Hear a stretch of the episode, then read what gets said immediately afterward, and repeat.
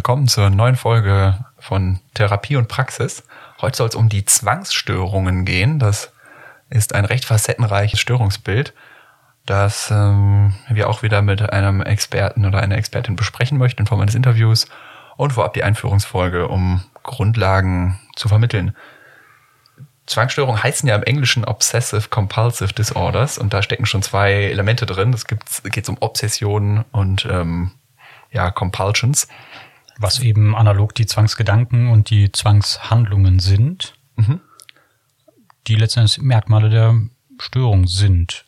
Mhm. Ähm, wichtig dabei vielleicht zu sagen ist, dass die Zwangsgedanken unwillkürlich auftreten. Ja? Also die sind da, tauchen auf plötzlich und die Zwangshandlungen daraufhin ausgeführt werden in einem, naja, Entscheidungsprozess äh, mhm. als Konsequenz dieses Entscheidungsprozesses sozusagen. Mhm. Ja, Zwangsgedanken sind erst einmal Gedanken, die so in ihrer Vorform vielleicht als intrusive Gedanken viele Menschen kennen.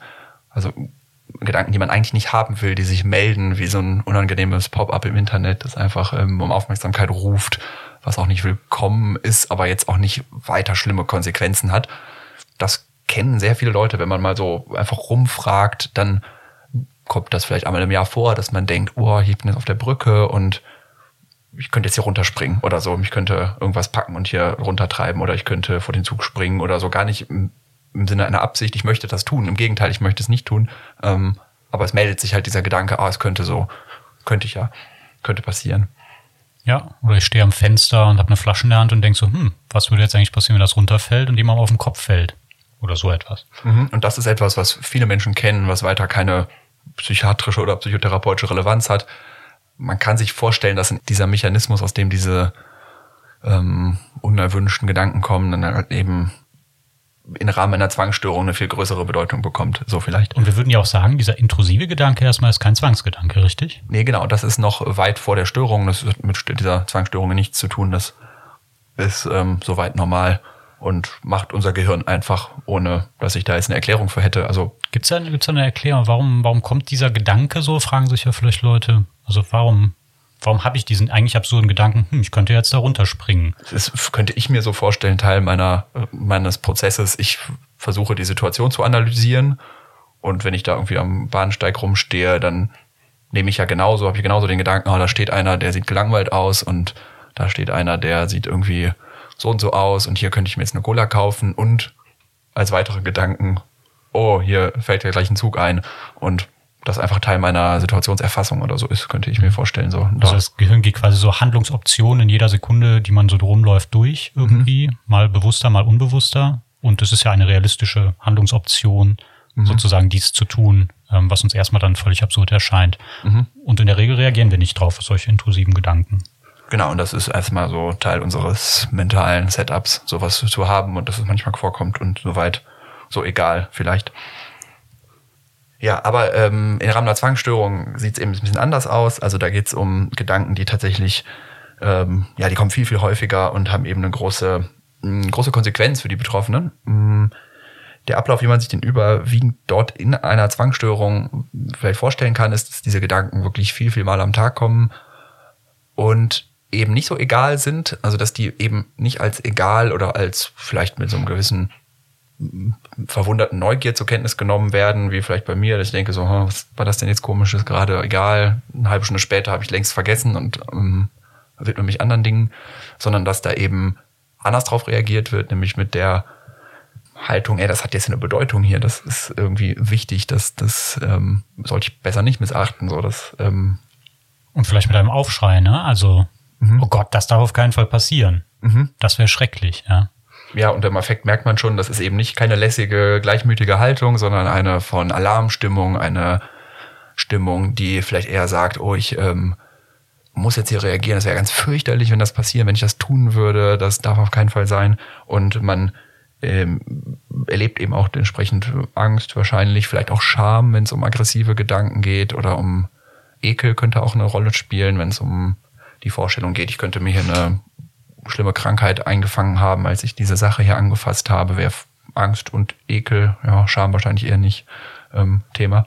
Aber es wird eben eine emotionale Komponente dazugefügt, weil diese Bewertung eben so erfolgt, Mensch, ähm, das wäre fürchterlich, wenn dieser Gedanke eintreten würde. Ne? Und die Wahrscheinlichkeit, dass der Eintritt wird wahrscheinlich auch überschätzt. Da kommen wir noch zu, warum denn vielleicht diese Zwangsgedanken oder diese erstmal nur aufpoppenden intrusiven Gedanken, kann man sie vielleicht nennen, bei Menschen mit einer Zwangsstörung anders verarbeitet werden als genau. bei das ist so der, der wichtige Punkt, ne? Also, dass du hingehst und ähm, diese Inhalte dieses Gedankens als eben, und da kommt dieses tolle Wort Ich-Dystonie mit rein, ne? Also, es wird als Ich-Dyston erlebt. Also, das passt nicht zu mir, wie ich mich sehe, was ich will mhm. und zu meiner Persönlichkeit. Das passt nicht, dass ich jemandem, wenn ich äh, am Fenster stehe, was auf den Kopf fallen lasse. Das gehört mir nicht. Ja, es wird als nicht Das will ich auch auf keinen Fall und das wäre ganz fürchterlich genau. und ja, dann ist die Frage, wie geht man damit um? Also ähm, viele Menschen verfallen dann auf die Idee, ähm, was dagegen zu tun, um diese Konsequenz abzuwehren, dass man dann zum Beispiel sagt, oh,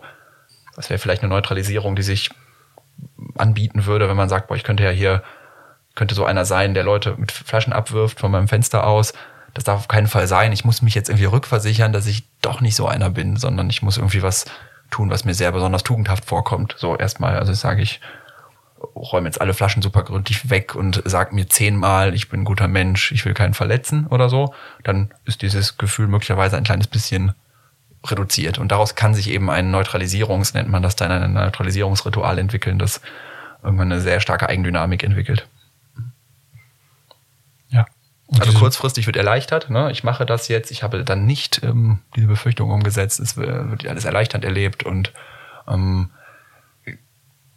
gibt aber dem Zwangsgedanken oder dem System, das diese aufdringlichen Gedanken vielleicht speist, auch so ein bisschen Legitimation rückwirkend, dass man sagt, ah, ich habe da jetzt ja drauf reagiert, ja. ich habe da ja jetzt was gegen gemacht, da muss ja irgendwas vielleicht dran gewesen sein, dass dieser Gedanke kommt. Also durch die Neutralisierung lädt man das System vielleicht so ein bisschen mit Energie auf, kann man sich so als, als Krücke ja. vielleicht vorstellen. Ja. ja. Und da kommen wir gleich ja vielleicht auch noch zu, tatsächlich, dass das dann also wirklich ja wirklich ein, ein Verhalten sein kann, wie dann auch das Händewaschen oder so etwas bei Kontaminationsbefürchtungen ähm, ähm, oder Gedanken, ähm, aber eben auch einfach im Kopf passieren können. Ne?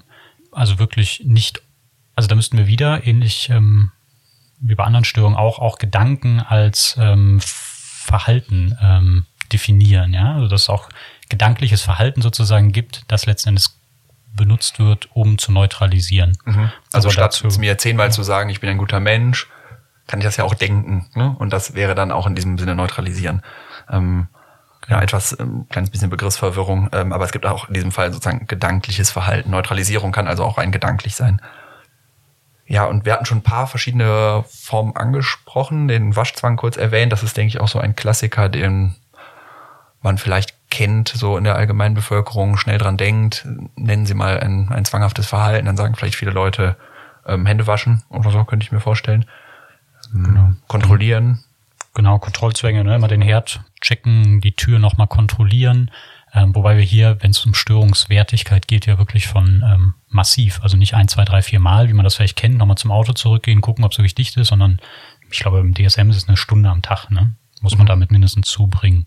Und dann jeden Tag, glaube ich. Ja, also es geht hier um, ja, um großes Ausmaß. Ne? Ähm, etwas unbekannter oder subtiler gibt's noch weitere Facetten der Zwangsstörung, die auch manchmal gar nicht so, zu erkennen sind. In meinem Lehrbuch gibt's glaube ich, das Beispiel von jemandem, der sich ähm, nicht so ganz sicher war, ob er irgendetwas Wichtiges von sich selber zurückgelassen hat, wenn er durch den Türrahmen gegangen ist oder unter der Leiter durch oder andere irgendwie ihn überragende Strukturen und dann jeweils nachher so eine Art Reintegrationsritual ausführen musste und so, wo er einmal in alle Körperteile richtig auf eine gewisse Weise reinfühlen musste, bis es sich richtig angefühlt hat, um sicherzustellen, dass er nicht zurückgelassen hat. Und das wirkt dann schon sehr bizarr erstmal, wenn man sowas geschildert bekommt. Hm. Man denkt vielleicht, oh, das ist das irgendwie auch was Wahnhaftes, was ist hier los? Das ähm, äh, hat ja nicht direkt was mit Zwängen wie, wie man sie vielleicht klassischerweise kennt, zu tun. Wichtig dabei ist zu wissen, dass die Betroffenen das zumindest teilweise immer auch sehen und erkennen, dass das irgendwie eine komische, unpassende Aktion ist. Also die gesunde Seite würde das erkennen und sehen, ja, es ist sinnlos, aber ich kann es nicht sein lassen. So, dass dieser Satz wollte schon irgendwo möglich sein. Ne? Ja. Anders als beim Wahn oder bei einer ausgewachsenen schizophrenen Störung, wo dann diese Einsicht in die ja in die Unsinnigkeit der Befürchtung äh, dann nicht vorhanden ist. Ne? Ähm, es gibt verschiedene Formen noch, ne? also eben zu Waschzwängen, Kontrollzwängen, Wiederhol- oder Zählzwänge, Ordnungszwänge, Zwänge für Langsamkeit, ähm, was ich tatsächlich mhm. noch nicht gesehen habe, was es auch gibt, ähm, Sammelzwänge ähm, oder auch magisches Denken. Magisches Denken, also es wäre sowas, was man vielleicht Aberglauben nennt. Ich muss jetzt das hier berühren, sonst ähm, stürzt ein Flugzeug ab oder sowas, ne, wo man erstmal denkt, was, wie kann das funktionieren? Ne? Da gibt's keine, äh, keinen Zusammenhang oder meinen Angehörigen passiert was fürchterliches. Genau, also können wir mal auf die ähm, verschiedenen Inhalte eingehen, die es da so gibt. Hatten wir gerade schon drüber gesprochen, eben Verunreinigung ähm, beziehungsweise Kontaminationsbefürchtung. Ja, da sind dann typischerweise die Gedanken ähm, so etwas wie ich, wenn ich jetzt hier ähm, lang gehe oder mich in öffentlichen oder ja, in öffentlichen Räumen bewege und da was anfasse, dann könnte ich mich mit dem AIDS-Virus äh, infizieren. Daraus entsteht dann ein Neutralisierungsverhalten ähm, in Form einer Zwangshandlung, mhm. was dann ja so aussieht, dass ich mir dann mindestens zehnmal die Hände wasche. Ähm, Meistens auch auf eine gewisse Weise die Hände wasche. Also da geht's ja. gar nicht so sehr um, ich wasche mir jetzt die Hände und nachher kommen sie mir sauber vor, sondern es muss irgendwie auf eine sehr spezielle Weise durchgeführt werden. Genau ja. 17 Mal auf diese Weise. Und wenn ich irgendwie zwischendurch vergessen habe, wo ich war, dann muss ich wieder neu anfangen. Da, da sieht man vielleicht schon so eine Vermischung. Ne? Es ritualisiert sich dann, dieses Neutralisierungsverhalten. Und dann kommt so eine Art magisches Denken fast mit rein. Ne? Mhm. Es muss dann auf eine gewisse Art und Weise und vielleicht auch ohne Unterbrechung. Also wenn ich während des Händewaschens dann doch irgendwie die, den Griff anfasse vom, vom, Waschbe äh, vom Waschbecken oder vom Wasserhahn, dann muss ich wieder von neu anfangen oder so. Mhm. Ansonsten gibt es ja physische Gewalt, ähm, so ein inhaltliches Thema. Mhm. Also gar nicht so selten bei äh, zum Beispiel bei jungen Müttern nach Geburten, dass, äh, wo ja sowieso hormonell einiges los ist und viele emotionale äh, große Herausforderungen sich stellen, aber auch in anderen Kontexten. Ähm, ich könnte zum Beispiel meinem Kind was antun oder auch mh, hm, Leute, die jetzt nicht mit Kindern zu tun haben. Ich könnte äh, Mitmenschen angreifen wo natürlich dann der Anblick eines herumliegenden Messers oder eines gefährlichen Werkzeuges große Ängste auslösen würde, aber dass ich auch durchaus von solchen Anlässen, also ich sehe das Messer rumliegen, auch entfernen kann. Also da geht es nicht immer darum, dass, also selbst wenn die Messer dann weggeschlossen sind und die Werkzeuge weggeräumt sind, ist das Thema eher nicht vom Tisch sozusagen, sondern es ähm, bleibt bestehen. Also die Befürchtung wäre, ähm, ich könnte zum Beispiel meinem Baby etwas antun, wäre eine typische Befürchtung und hier nochmal wichtig zu betonen, es geht wirklich nicht darum, dass es Leute sind, die ihrem Baby was antun wollen, sondern komplett im Gegenteil.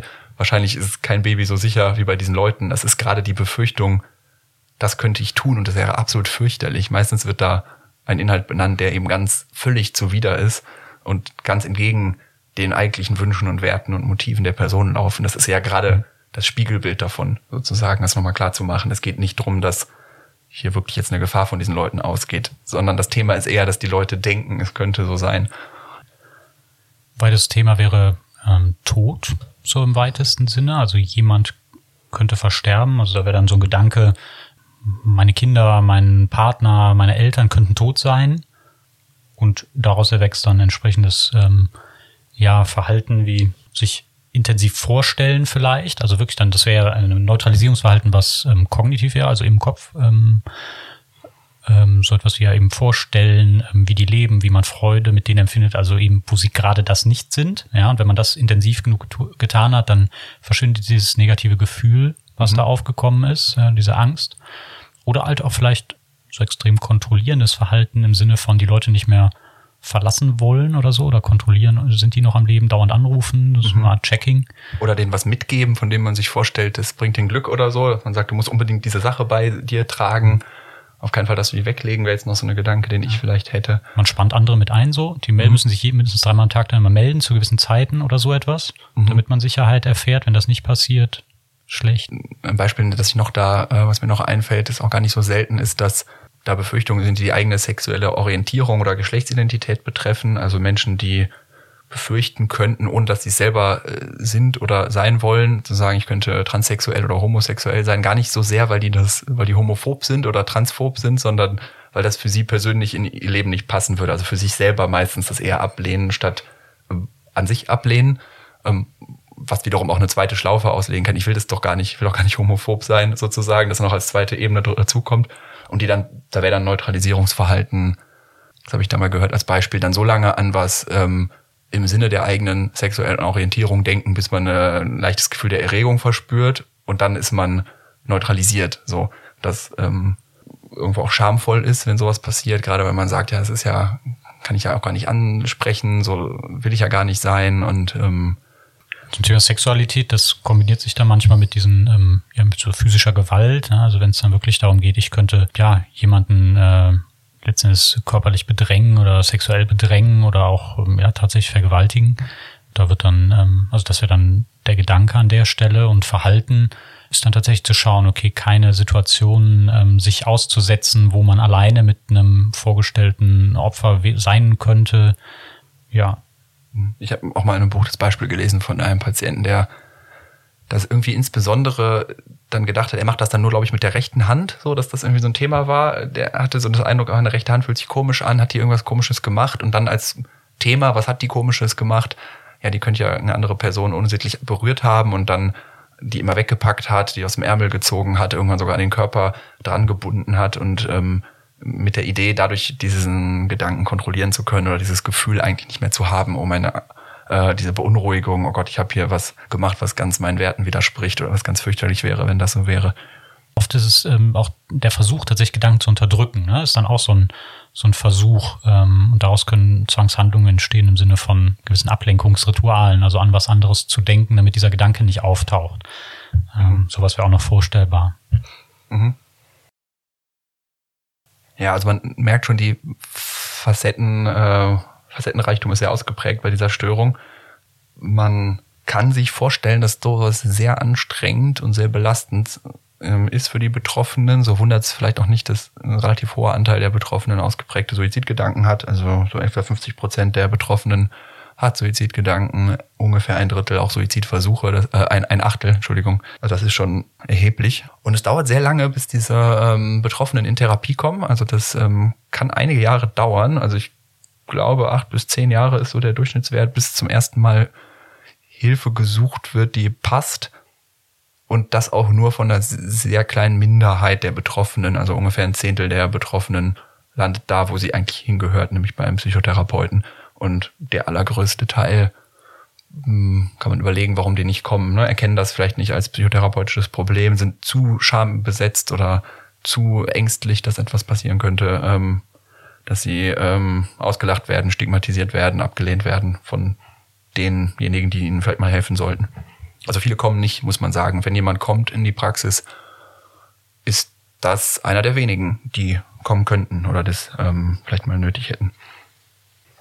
Genau, psychologisch wichtige Merkmale letzten Endes ähm, sind eben irgendeine Art von Vermeidungsverhalten, um eben die, ähm, ja, die, die Befürchtung, äh, ja, oder das Eintreten ähm, zu verhindern, von dem was befürchtet wird, ähm, dass diese Gedanken intrusiv erlebt werden, ähm, also sich aufdrängend, mhm. dass dann eine Bewertung stattfindet, ja, also im Vergleich zu jemandem, der auch so etwas kennt, wenn er irgendwie aus dem so durch sein Leben geht und so einen Gedanken hat, den abtut, entsteht eben an der Stelle, wenn es wirklich eine Zwangsstörung wird, eine dysfunktionale Bewertung. Also es ist gefährlich, das darf auf keinen Fall passieren. Es ist auch realistisch, dass das jetzt passiert, weil ich denke, dass die, allein der Umstand, dass ich es denke, heißt ja irgendwas. So kann man es vielleicht sagen. Ob es dann heißt, ich setze das bestimmt um oder ich bin ein schlechter Mensch. Allein so einen Gedanken zu haben, ist ja schon total abscheulich. So, also irgendwie ist das nicht egal, dass dieser Gedanke kommt. So, so kann man es vielleicht als im allgemeinsten Sinne zusammenfassen. Ja, die emotionale Reaktion ist die Angst. Mhm. Ekel, ähm, Scham vielleicht. Um das wegzubekommen, entstehen dann Neutralisierungsverhalten, ähm, wie wir es ja gerade beispielhaft besprochen haben. Mhm ja, gar nicht so selten die Störung. Also zwei bis drei Prozent Lebenszeitprävalenz. Ich glaube, Anorexie hat ungefähr ein Prozent zum Vergleich. Ähm, Schizophrenie auch ein Prozent, also häufiger als diese beiden Störungsbilder. Seltener als Panikstörung, Agoraphobie. Gibt Geschlechtsspezifika, beziehungsweise Unterschiede, dass Frauen tendenziell eher Waschzwänge haben, Männer eher Kontrollzwänge. Mhm. Ja. ja, aber es verteilt ungefähr ähm, pari pari, also vielleicht ein bisschen mehr Männer tatsächlich. Ähm, wo es, ich würde mal denken, so vom Klischee her eher eine Störung ist, die man vielleicht Frauen zuordnet, aber also ist de facto nicht der Fall. Also ist ungefähr ausgeglichen. Und bis zum 35. Lebensjahr hatten fast alle, die mit Zwangsstörungen im Leben zu tun haben, werden schon damit zu tun. Also es gibt vielleicht ein Zehntel der Patienten, die noch ähm, nach dem 35. Lebensjahr das entwickeln, aber das ist wirklich die große Ausnahme. Die meisten Patienten berichten, das schon mal im Kindesalter, Jugendalter Episoden davon gehabt zu haben. Ja, und wenn jemand jetzt im hohen Alter das zum allerersten Mal entwickelt, dann kann man auch überlegen, was sonst noch los ist, ob es so viel was Neurologisches ist oder sowas. Da gibt es verschiedene Phänomene, die das auslösen können. Also wenn jemand gar keine Zeichen davon hat, nie, und dann kommt es irgendwie mit 65, dann würde ich vielleicht erst nochmal anders denken. Genau. Also Entstehung äh, geschlechtsunabhängig im frühen Erwachsenenalter. Mhm. Genau. Vielleicht so um das 20. Lebensjahr vielleicht rum. Mhm. Alles später als 35 wirklich muss man nochmal überlegen. Abzugrenzen kann man vielleicht noch überlegen, dass es ein paar Störungen gibt, die so ähnlich aussehen, erstmal auf der Oberfläche, wo es dann aber um andere Dinge geht. Also Tickstörung kennt man vielleicht, Tourette-Störung, die auch nicht immer nur volle vokale Ticks haben, also wo dann klassischerweise die Schimpfwörter genannt werden. Das ist eine Art von Tourette, aber es gibt eben auch Tourettes, die ja mit Handlungen zu tun haben, also unwillkürliche Körperbewegung. Sollte man ähm, abgrenzen. Also bei Tickstörungen muss man sagen, da geht es nicht um zweckgerichtete Dinge. Das ist wie ein ähm, ja noch basaler, also wird einfach gemacht und wenn es nicht gemacht wird, ist unangenehm. Es wird auch keine Befürchtung genannt. Also das ist nicht die Natur von einer Tickstörung. Ähm, Hypochondrie kann man überlegen, wenn ich eine Zwangsstörung habe, ich könnte mir AIDS einfangen, kann man ja auch überlegen, ist das im Sinne einer Zwangsstörungsbefürchtung oder im Sinne einer Hypochondrie. Es gibt Impulskontrollstörungen, also äh, zwanghaftes Haare ausreißen und diese Dinge ähm, ist nochmal anders gelagert, weil das da wird die Tat an sich eher als angenehm erlebt. Also das ist nicht ähm, nachher dann als negativ bewertet. Ich habe das schon wieder gemacht oder Ladendiebstahl zum Beispiel ist ja auch eine, eine Impulskontrollstörung. In dem Moment aber als angenehm, als als Abbau von Druck und und positiv. Also das ist ähm, nochmal anders gelagert in der inneren im inneren Erleben der Betroffenen. Es besteht ein großes Chronifizierungsrisiko, was bei nicht wenigen tatsächlich dann noch eintritt und das drückt tatsächlich Diagnose, äh, die ähm, Prognose äh, deutlich. Das heißt, je länger man sich in diesem Zyklus von Gedanke und Neutralisierung befindet, ja, desto chronischer und schwieriger zu behandeln wird es mhm. schlussendlich. Das heißt, günstig ist es, möglichst schnell nach Entwicklung dieser Störung eine Behandlung äh, anzutreten, mhm. um wirklich äh, gute Chancen zu haben, das auch äh, wieder gut loszuwerden.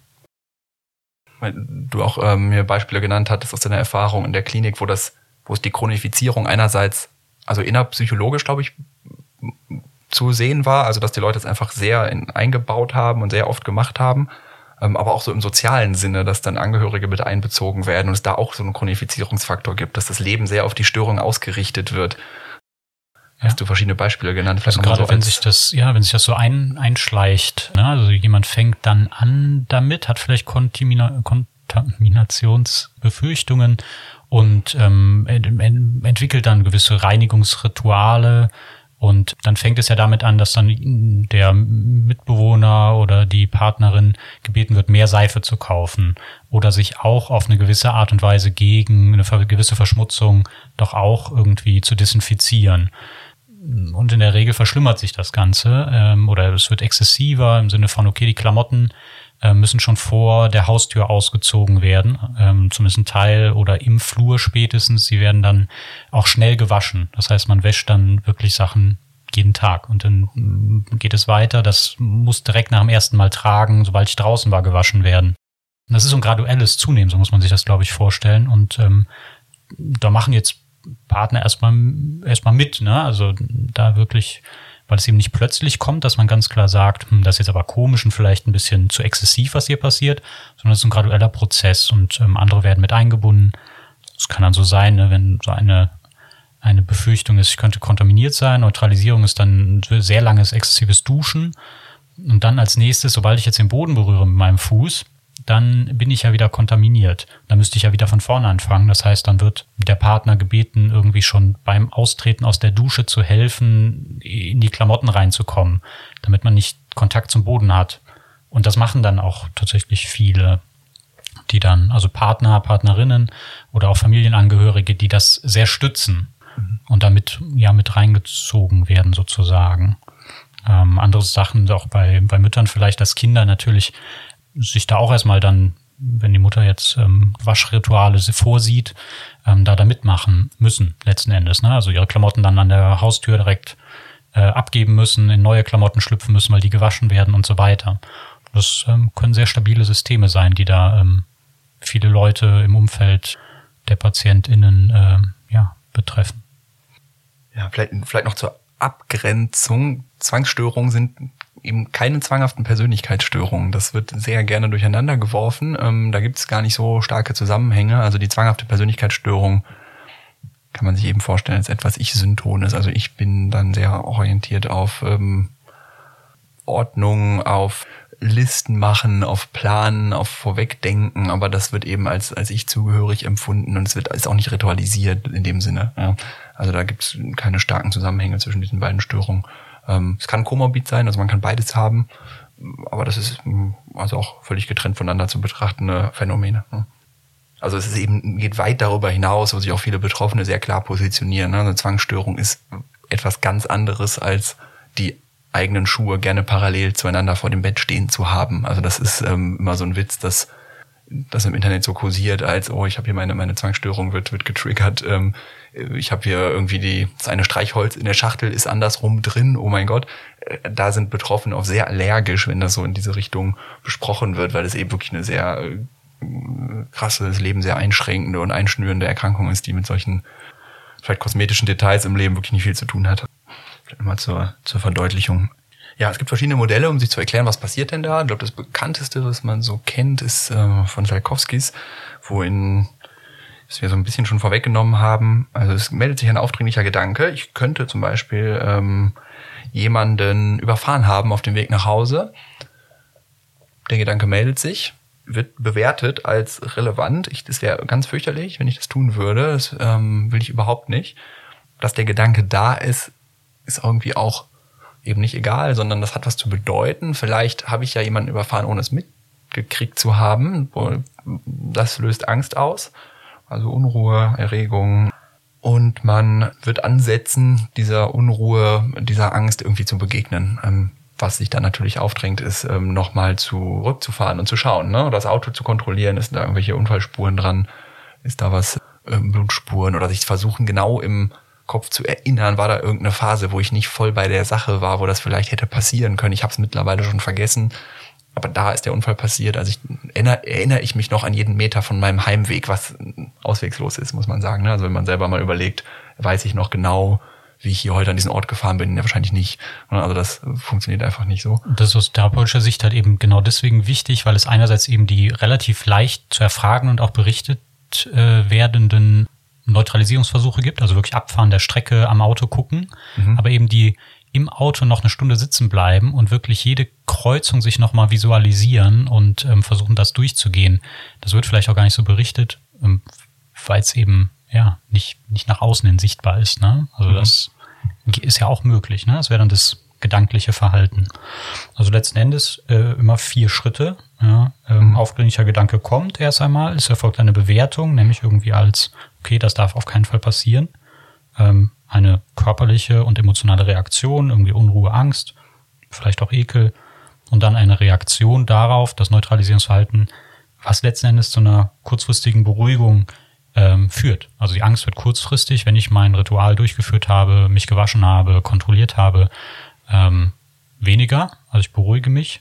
Aber insgesamt wird es eben, wird diese Spirale eher befeuert. Also man ähm, gibt diesem ganzen Abfolge Bedeutung. Also ähm, das wie ein emotionaler Marker, der gesetzt wird. Oh, dieser, dieser Gedanke war eben nicht egal. Und ähm, man ein Modell, was ich manchmal mit Patienten da benutze, ist das, wenn man versucht, einen Wasserball äh, unter Wasser zu drücken, also der voll mit, mit Luft ist, dann ähm, meldet der sich umso mehr, je doller ich drücke. Also wenn ich ihn einfach rumtreiben ähm, lassen würde, wird der da irgendwie rumtreiben und vielleicht weggeweht werden, ähm, weil er leicht ist und auf dem Wasser rumschwimmt und dann ähm, würde ich den bald äh, verlieren, so, aber je mehr ich drücke und wenn ich ganz stark drücke, umso mehr, je mehr Energie ich quasi reinstecke in diesen Mechanismus, desto eher klatscht er wieder nach oben wieder ins Gesicht.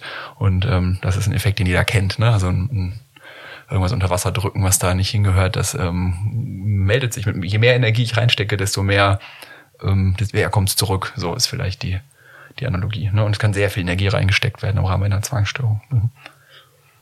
Letztens bestätigt sich die Bewertung ne, des Gedanken. Also wenn ich eher in der Lage bin, durch Kontrollen die Angst zu reduzieren, ist das ja quasi auch ein Beweis dafür, dass es da wirklich eine Gefahr gab. Ja, also so muss man sich das vorstellen. Und dann passiert eben das, was du sagst, und taucht der Gedanke eher häufiger auf. Genau, und das Ganze geht von vorne los. Mhm. Wir hatten eben gesagt, naja, das hat ja eigentlich mit Persönlichkeitsstörungen nicht direkt was zu tun. Also insbesondere mit der zwanghaften Persönlichkeitsstörung ist es äh, nicht verschwestert, dieses Phänomen. Auf dieser Ebene, naja, ich habe einen intrusiven Gedanken und wie stehe ich jetzt dazu, kommt schon irgendwie die Persönlichkeit ins Spiel, kann man sich vorstellen. Also man findet bei recht vielen Menschen eine sehr erhöhte Verantwortungsübernahme für das, was passiert, wo dann so Annahmen vielleicht herrschen, so Grundannahmen, wie die Welt funktioniert oder wie man selber so ist, mit denen so einem intrusiven Gedanken begegnet wird. Der Art, ähm, wenn ich es verhindern könnte und ich es nicht verhindere, dann ist das genauso schlimm, als wenn ich es gemacht hätte und aktiv betrieben hätte. Das wird gleichgesetzt. Das wäre zum Beispiel so eine Annahme, die da ähm, vielleicht vorherrscht. Äh, man ist vielleicht auch ähm, sehr empfänglich für gewisse dieser Gefühle, wenn man sehr viel ähm, schambasiert ähm, in der Erziehung ähm, begegnet wurde, dann ist Scham leicht auslösbar. Oder wenn es viel um Ekel ging, die Eltern sehr viel Ekel vorgelebt haben und oft gesagt haben, naja, so kommst du mir aber nicht in die Wohnung oder fasst das nicht an, das ist ekelig, dass das so als, als Thema irgendwie schon ähm, gesetzt wurde und vor diesem Hintergrund dann ein normaler intrusiver Gedanke kommt, das dann kann dann schon ein bisschen mehr in Richtung Zwangsstörung gehen.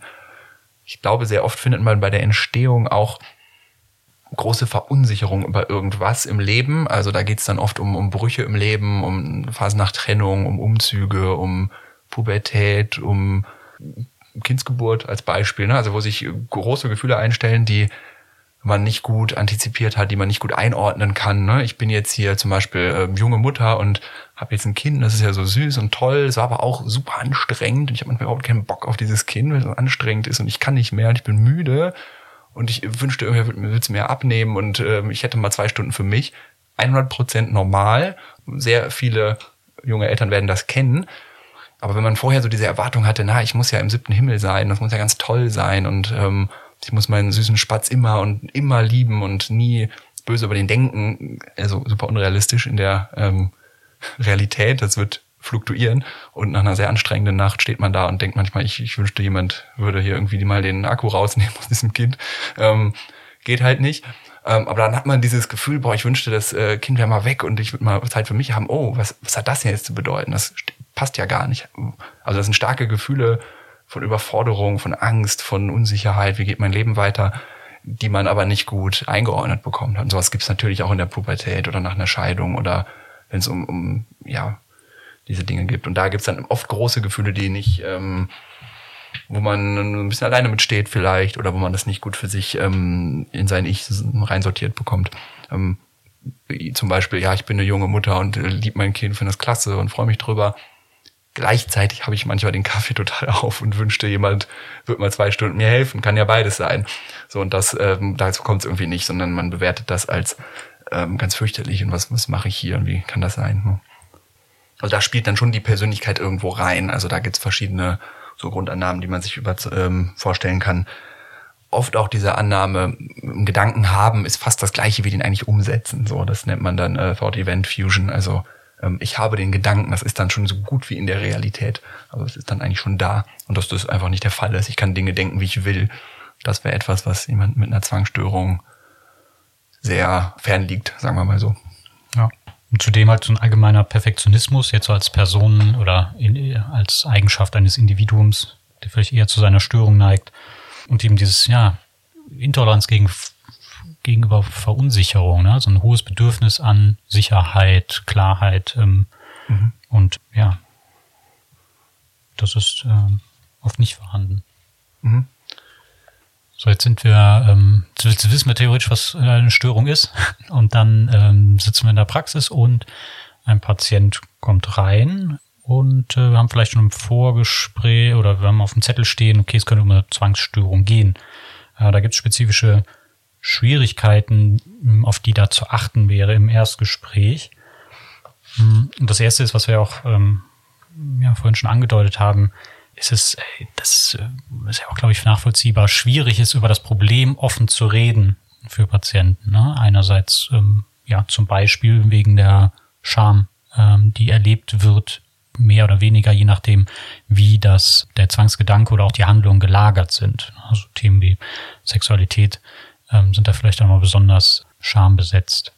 Oft auch mit einer langen Leidensgeschichte, also die Sache läuft mehrere Jahre, kann man mal voll ausgehen. Es wurden bestimmt schon soziale Einbußen ähm, erlebt, also ähm, Jobwechsel ähm, gemacht oder eben nicht gemacht, Beförderung nicht gemacht oder solche Dinge, also dass dann ähm, da reagiert wurde und man schon äh, Kosten hatte. Jetzt psychologisch inhaltlich interessant, die Patienten sind sich nicht unbedingt sicher, ob sie da richtig sind bei uns als Therapeuten. Also das äh, denken wir jetzt so, ja, okay, ist eine Zwangsstörung. Wenn die Patienten schon da wären, wäre schon viel erreicht. Also dass die Patienten das wirklich als psychisches und rein psychisches Problem begreifen, dann ähm, wenn sie das könnten, wären sie vielleicht gar nicht da. Ne? Also es geht ja gerade darum, dass sie denken, es könnte auch real sein. Irgendwie, ja, ich geht mir auch psychisch schlecht, aber vielleicht habe ich ja auch wirklich WSE mir an der Türklinke geholt oder so. Oder vielleicht bin ich wirklich so ein schlechter Mensch. Und da könnte mir ja kein Psychotherapeut bei helfen. Also es geht oft auch darum, erstmal einen psychotherapeutischen Auftrag zu kriegen und eine psychotherapeutische Problemdefinition zu finden. Und man sollte dann nicht zu schnell denken, ah ja, wir sind ja schon irgendwie auf einer, ähm, äh, weil der Patient jetzt gekommen ist, sind wir uns ja schon einig darüber, was das Problem ist. Also das ist, glaube ich, ziemlich weit von dem, wie es tatsächlich ist, sondern man sollte sich viel Zeit lassen am Anfang, sich klar zu machen oder Zeit mit dem Patienten lassen und sich selber klar machen, dass ähm, der Patient sich überhaupt gar nicht sicher ist, ob er da richtig ist. Also die gesunde Seite, die es ja wahrscheinlich noch gibt, die auch ein bisschen an Kraft vielleicht verloren hat über den Jahren oder die nicht mehr so ganz deutlich in den Vordergrund tritt vielleicht, aber die es schon noch geben sollte die sagt vielleicht, ja, schon irgendwie ähm, nicht so ein bisschen übertrieben jetzt, wie oft ich mir die Hände wasche, aber an sich, ja klar, ähm, ist das gefährlich, äh, Türklinken, ne? also mit und BSE. Also das ist nicht so, dass die Patienten sagen, ich habe ein psychisches Problem, bitte helfen Sie damit und ich weiß, das ist alles nur in meinem Kopf, das, so ist es wirklich nicht. Also das, ähm, also Störungskonzept ist ähm, nicht unbedingt vorhanden, Patienten sind orientierungslos und ähm, man kann auch mal davon ausgehen, dass die relativ viel noch zurückhalten. Es werden möglicherweise einzelne Themen erwähnt und die richtigen Klopper erstmal nicht, nehme ich an. Ja, eben auch deswegen, weil ja eben die spezifische Befürchtung besteht, wenn ich den Gedanken habe, dann ist die Wahrscheinlichkeit eben sehr hoch, dass das auch passiert, was ich da denke. Und ähm, wenn ich jetzt da beim Therapeuten sitze und dann eine Stunde lang genau davon erzähle, habe ich ja zwangsläufig auch die Gedanken. Mhm. Und das ähm, ja, setzt mich natürlich auch oder motiviert mich ja vielleicht da eher zurückhaltend zu sein, nicht alles zu erzählen und da nur halb offen zu sein, ja. Ja, oder, oder letztendlich ja der, die Gedanken selbst. Also wenn ich irgendwie diesen Gedanken immer wieder habe, ich könnte Menschen schaden und dann denke, okay, jetzt erzähle ich das jemandem, da werde ich ja wahrscheinlich, dann ruft er gleich die Polizei und sperrt mich ein. Ja, das mhm. könnte auch noch so ein, oder ich bin vollkommen verrückt und ich werde eingewiesen oder so etwas. Das könnte auch nochmal für Zurückhaltung sorgen ähm, was man sich im Erstgespräch auf jeden Fall vor Augen führen sollte. Und da ist der erste Schritt, äh, ein wichtiger Schritt, ähm, zu vermitteln, dass man das Phänomen kennt, dass es das gibt, dass viele Menschen das haben, dass dieser jeweilig spezielle Fall ein spezieller und individueller Fall ist, aber das große Ganze, dass das Wohlvertraute ist und man das kennt und viele Leute darunter leiden. Und das kann schon mal zu einer erheblichen Entlastung führen. Ne? Vielleicht können die Patienten das noch nicht so ganz direkt glauben und aber manchmal kann man auch erleben, dass die das total mm, ja schon sehr sehr entlastend ähm, empfinden und dadurch schon sehr ähm, sehr auch ankommen in Therapie und sagen, boah, da ist jemand, der kennt sich aus, damit gibt's ja gar nicht. Das ist ja, ähm, ist ja toll so gesehen, ne? dass das was, ähm, ich bin gar nicht alleine damit. Hm. Darüber hinaus dann irgendwie eine gute Kombination von tatsächlich einfach offenen Fragen. Erstmal gucken, was erzählt der Patient, die Patientin. Mhm. Ähm, und dann aber auch zu schauen, eben weil ja vielleicht mm, wirklich Scham vorherrschend Sachen nicht erzählt werden, eine Peinlichkeit bei bestimmten, wenn es irgendwie um Kontamination vielleicht Sperma oder Kot oder so etwas geht, ähm, wirklich auch konkret schon mal so aus dem Fundus, was man so kennt, auch mal konkret nachfragt. Ne? Also kennen Sie das oder was ich von anderen Patienten kenne, ist das und das. Mhm. Ähm, und dann mal gucken, ähm, ob da zugestimmt wird. Ne? Es normalisiert natürlich ein Stück weit, weil das gibt's ja auch bei anderen ähm, und öffnet natürlich, so ein weiter Türöffner. Mhm ähm, da einzuladen, wirklich offen zu sein und ähm, dass das auch in Ordnung ist, darüber zu sprechen. Mhm. Auch fragen, was passiert jetzt gerade hier im Gespräch. Ne? Ich kenne das manchmal, dass man so denkt, vielleicht, boah, ähm, ich, den Gedanken mehr zu denken ist schlimm. Sie tun bestimmt alles dafür, um den, diesen fürchterlichen Gedanken gar nicht mehr zu denken. Da würden sie ganz viel für geben. Und jetzt sind sie hier und reden darüber. Wie ist denn das jetzt, wenn sie mir davon erzählen, ähm, merken sie dann, dass sich die Zwangsstörung mehr meldet und viele sagen dann möglicherweise, ja, ja, das äh, war eine Sorge von mir oder also das, das holt total ab. Also das normalisiert, das entlastet, ähm, das gibt ganz viel Sicherheit in einer Situation, wo die Patienten wirklich bis ins Mark verunsichert sind, muss man sagen. Also an sich ja schon durch die Störung, also das, die Störung wächst ja quasi in einer äh, Situation, die von tiefgreifender Verunsicherung geprägt ist. Durch das Bestehen der Störung ist man auch nochmal jetzt nicht ähm, fester aufgestellt im Leben, sondern wie, wie, wie kann man mir helfen? Geht's weiter? Was ist, was passiert mit mir? Sind vielleicht Fragen. Und dann da äh, sicher auftreten zu können und sagen, ich kenne das, ich habe da ähm, ähm, weiß man ganz viel drüber, da gibt's umfangreiche Forschung, da gibt's Ideen, wie man helfen kann. Das ist ähm, super. Das sollten Patienten unbedingt sehr früh in der Therapie hören und ähm, ruhig auch mehrfach, bis man's, dass man es wirklich vermittelt und Klarheit da, da schaffen kann. Fällt da eine, eine Sache ein, die mal eine, ähm, ich, tatsächlich in der Uni war das eine Dozentin ähm, sagte, die sagte, ähm, dass sie einen Patienten hatte mit einer ähm, Agoraphobie, Panikstörung oder Agoraphobie. Und ähm, das war für sie sehr klar. Es gesagt, okay, wir machen das jetzt. Ähm, Exposition ist da das Beste, was man machen kann. Bei der war, ähm, stellte sich dann heraus, okay, das, wir müssen auf die Brücke, auf die große Brücke äh, gehen, die wir hier in der Stadt haben. Und ähm, dann bleiben wir da so lange, bis die Angst weggeht. Sind die da hingegangen? Und ähm, dann waren sie kaum ein paar Schritte auf der Brücke, da klammerte sich die äh, Patientin ähm, so maximal an das äh, Geländer fest und äh, war da auch nicht mehr loszubekommen. Ja. Das, ähm, das war wohl ein sehr dramatisches Bild. Und die hat die wirklich nicht da wegbekommen, sodass dann tatsächlich äh, die äh, Dozentin, die da bei dem Beispiel tatsächlich ähm, eine sehr junge Psychologin war, Therapeutin war, ähm, die Polizei rufen musste. Und dann haben die da mit der Polizei mehr oder weniger mit äh, Einsatz körperlicher äh, Gewalt versucht, diese Frau da wieder loszubekommen und dann ja wieder zurück in äh, die Praxis gegangen und dann mal ähm, exploriert, was da los war. Also untypisch für, eine, für eine, jemanden mit einer Agoraphobie. Dass also sich da festklammert, ne? Das passt nicht eigentlich für die. Und ja. haben sie es nochmal gemacht tatsächlich, sind auf ein Parkhaus gegangen, so irgendwie, wo schwer war, irgendwie wegzukommen. Und dann ist das Gleiche wieder passiert. Sie musste tatsächlich ein zweites Mal die Polizei rufen. Da hat sie gedacht, okay, jetzt muss ich mal ganz neu angu angucken, was da los ist. Ende vom Lied war, äh, sie hat festgestellt, dass die Patientin tatsächlich alleine diese Angst nicht hat. Also sie hat also die, diese Angst ähm, da irgendwie an, an Orten, hohen Orten, wo sie schwer wegkommt und so weiter, ähm, das passte gar nicht, sondern es war tatsächlich ähm, der Gedanke, wenn jemand anders dabei ist, dann werde ich jemanden da runterschubsen. Ja, so ein Zwangsgedanke, der sich da auftat.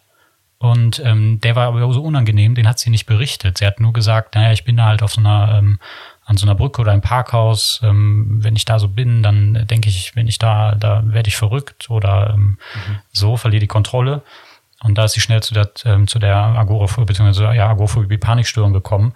Schlussendlich war es der Zwangsgedanke, der mhm. sie da, ähm, ja, eben der Zwangsgedanke, sie äh, könnte die Dozentin da runterschubsen. Das wollte sie verhindern, hat sie deswegen festgeklammert, wollte auch nicht loslassen, weil sie dachte, sobald ich los, das werde ich runterschubsen. Deswegen diese massive Gegenwehr an der Stelle. Ja, Wichtig ist dann noch abzuklären, okay, ähm, handelt es sich da um eine, ähm, eine Psychose, Psychose erleben, weil wenn da eine Stimme im Kopf ist, die sagt, äh, stoß die Leute äh, von der Brücke oder so, ähm, da passiert das vielleicht auch, weil der eben die Ich-Dystonie nicht gegeben ist. Mhm. Ähm, ich erinnere nicht viel an konkreten Situationen aus meinem Studium, aber diese Geschichte ist mir doch sehr im Gedächtnis geblieben. Mhm. Ja, ähm, in der nächsten Folge soll es dann um die Therapie gehen. Ähm, und ich habe ähm, bei der Beschäftigung mit der Zwangsstörung was sehr Wichtiges über die Behandlung auch ganz verschiedene anderer Störungen gelernt. Und zwar, was ich eben schon so geschildert habe, man soll man nicht denken, dass man schon die gleichen Konzepte wie der Patient hat. Also weil jemand mit Panikanfällen kommt, sind wir uns einig darüber, dass es eine Panikstörung und somit ein psychisches Problem ist. Das ist nicht der Fall. Und das ist eigentlich bei kaum einer Störung der Fall. Und ich finde, bei der Zwangsstörung kommt man da nicht drum herum. Deswegen lernt man es hier dran. Also zusammen, gemeinsam zu einer gemeinsamen psychotherapeutischen Problemdefinition kommen. Wir sind uns, verständigen uns darüber oder nehmen das zumindest mal als Hypothese an, dass es sich hier um ein Problem der Emotionsverarbeitung handelt. Und was bedeutet das jetzt? Weil die Patienten verhalten sich nicht so, äh, als wäre das ein Problem der Emotionsverarbeitung im Rahmen der Störung, sondern als wäre das eben real. Ne? Und ähm, sobald man diese Verschiebung vornimmt, ich, ich habe kein Problem mit, mit HIV, sondern ich habe ein Problem mit der Angst vor HIV oder ich habe kein, ich bin nicht eine ähm, Mutter, die ihr Kind hasst und es umbringen möchte, sondern ich habe Angst vor dieser Situation. Das ändert alles. Also das ist ähm, klingt nach Semantik und nach ähm, Haarspalterei, aber das ist tatsächlich ähm, die Grundlage für alles Weitere, kann man sagen. Genau. Ja. Und das kann man auch bei anderen Störungen, ähm, sollte man das nicht zu kurz machen, ne? auch selbst bei einer Depression. Also es ist auch nochmal interessant, wenn wir zu der Störung kommen, ist man nicht unbedingt direkt auf der gleichen Seite, dass man sagt, ja, wir sind uns ja einig, dass es hier um ein psychisches Problem handelt. Eigentlich ist die Welt neutral bis gut.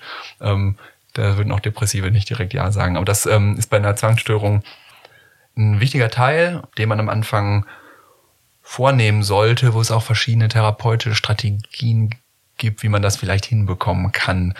Ähm, wirft eine Frage auf, die mir noch ein Praktikant gestellt hat, den ich äh, vor kurzem hatte, wo wir auch über Zwangsstörungen geredet haben. Der meinte ja, warum erklärt man den Patienten das denn nicht, dass zum Beispiel an Türklinken BSE nicht sein kann oder so. Also warum nicht? War eine, eine coole Frage, fand ich, die mitten ins Herz der Störung zielt.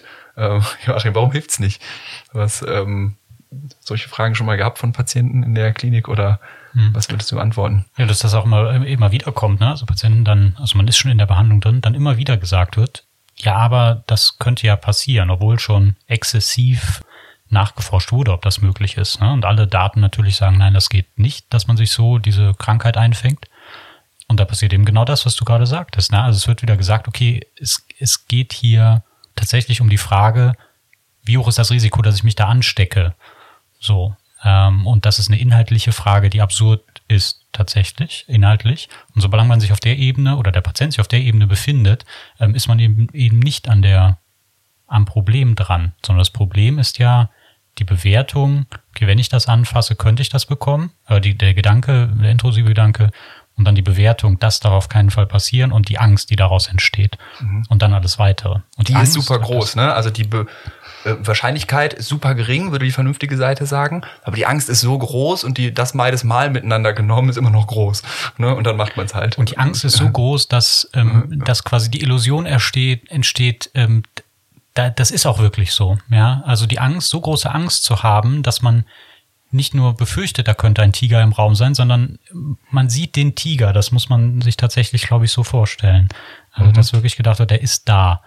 Ja, und das ähm, so ein wichtiger Punkt und ähm, auch für viele andere Störungen so ein wichtiger Punkt, dass wir den ähm, in der nächsten Folge nochmal besprechen sollen. Da soll es auch darum gehen, ne, wie man es letztlich behandelt. Also wie bringt man Bewegung in dieses System, wo man sich vielleicht vorstellen kann, dass da schon Angehörige einbezogen sind, dass vielleicht nicht mehr gearbeitet ähm, wird, weil man sich dazu nicht mehr in der Lage sieht, dass ähm, viele Jahre das Leben schon prägt. Wie bringt man in so eine eingefahrene Situation ähm, Be Bewegung, die jetzt irgendwie in Therapie gekommen ist? Also diese Lage ist jetzt bei uns und ähm, wie, wie stört man das System sozusagen ne? und wie, wie kann man da was Neues drin einführen in diese, ähm, in diese Eigendynamiken. Genau, und darauf äh, gehen wir dann in der nächsten Folge ein. Therapiekonzept, ähm, was wird gemacht, worauf ist zu achten. Mhm. Wie, wie nähert man sich dem Patienten, was bietet man dem Patienten an, auch an Haltung zum Umgang mit der Störung? Weil äh, ein Problem habe ich ja, aber welche Natur von Problem? Und das, ähm, da kann man den Patienten auch ein bisschen was anbieten ohne sich auf Diskussionen mit der zwänglerischen Seite einzulassen. Das ist vielleicht schon so eine kleine Vorschau, ne? Mit der wird, ähm, die wird, die wird stehen gelassen, so gesehen erstmal. Okay, soweit von uns. Alles weitere dann in Folge 2.